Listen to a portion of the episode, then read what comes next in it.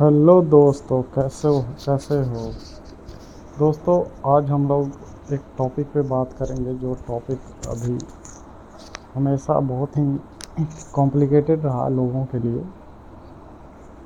उस टॉपिक का नाम है इनफाइनाइट या इसे इन्फिनिटी भी कहते हैं।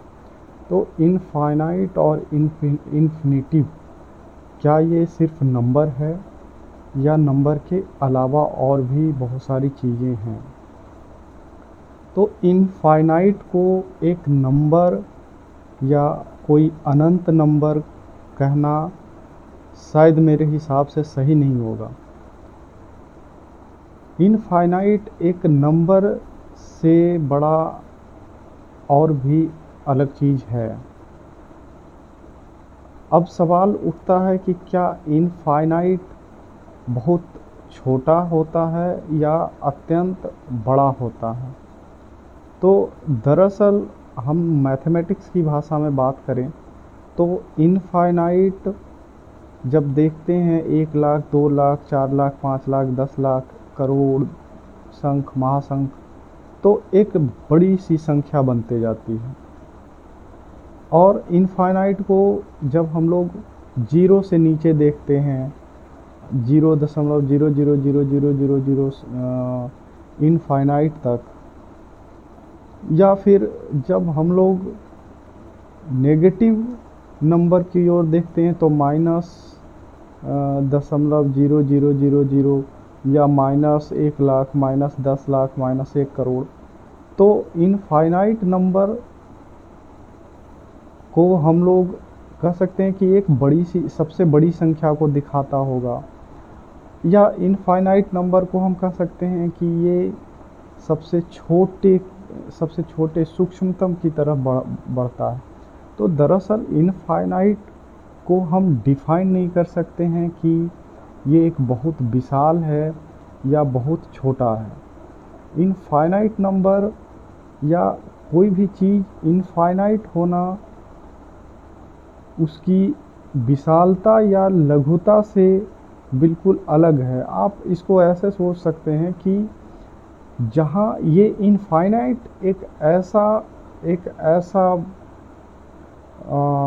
जगह है जहाँ पे या एक ऐसी चीज़ है ये इनफाइनाइट जहाँ पे सबसे बड़ी चीज़ और सबसे छोटी चीज़ मिलती हो, वहाँ पे इनफा उसे इनफाइनाइट मान सकते हैं हम लोग।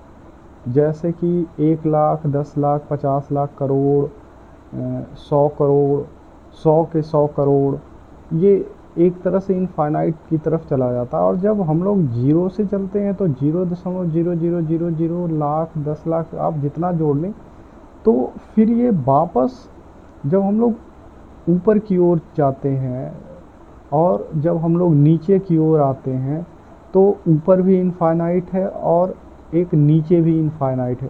और ये इनफाइनाइट फिर ऊपर और नीचे का ये दोनों एक जगह जहाँ मिलता है ये, सबसे सूक्ष्मतम चीज़ और सबसे विशाल चीज़ जिस तरह से जहाँ पे मिलता है, वो इनफाइनाइट हो सकता है।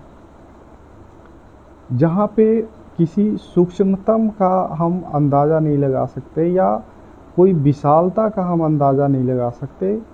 वो वहाँ पे इनफाइनाइट क्रिएट होता है।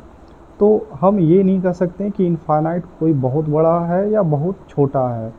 ये एक्चुअली जहाँ पे बहुत बड़ा और बहुत छोटा दोनों मिलते हैं एक जगह। वो, उसे हम इनफाइनाइट कह सकते हैं। तो अभी एक सवाल था कि क्या इनफाइनाइट कोई नंबर है? कोई बड़ी नंबर या कोई छोटी नंबर या तो ये ये बिल्कुल गलत है। इनफाइनाइट कोई नंबर नहीं हो सकता। हम इनफाइनाइट को किसी नंबर के रूप में दर्शा नहीं सकते, दिखा नहीं सकते। दरअसल इनफाइनाइट हमें टच करती है और हम इनफाइनाइट को टच करते हैं। और हमेशा ये होता रहता है। हम इनफाइनाइट से कभी भी अलग नहीं हो सकते और इनफाइनाइट कभी हमसे अलग नहीं हो सकता। जितनी जितनी लंबी समय और जितने ज़्यादा लोग, जो चाहे, जितनी चीज़ें चाहे, वो इनफाइनाइट से तोड़ करके ले सकता है। आप ऐसे कह सकते हैं कि इनफाइनाइट एक ऐसा पेड़ है, जिससे कि जितना भी दुनिया में कोई भी चीज़ एग्जिस्ट करता हो और उसकी कितना भी बड़ी से बड़ी महत्वाकांक्षा हो, वो उस पेड़ से तोड़ सकता है। तो इनफाइनाइट लाइक ए ट्री एक ऐसा पेड़ जिसमें कोई भी, कुछ भी चीज़ को तोड़ के रख सकता है। ये जितने सारे नंबर्स हैं या जितनी सारी चीज़ें देखते हैं, ये सारा इन इनफाइनाइट का एक हिस्सा हो सकता है। या यूँ कहें, ये इनफाइनाइट का ही एक भाग है।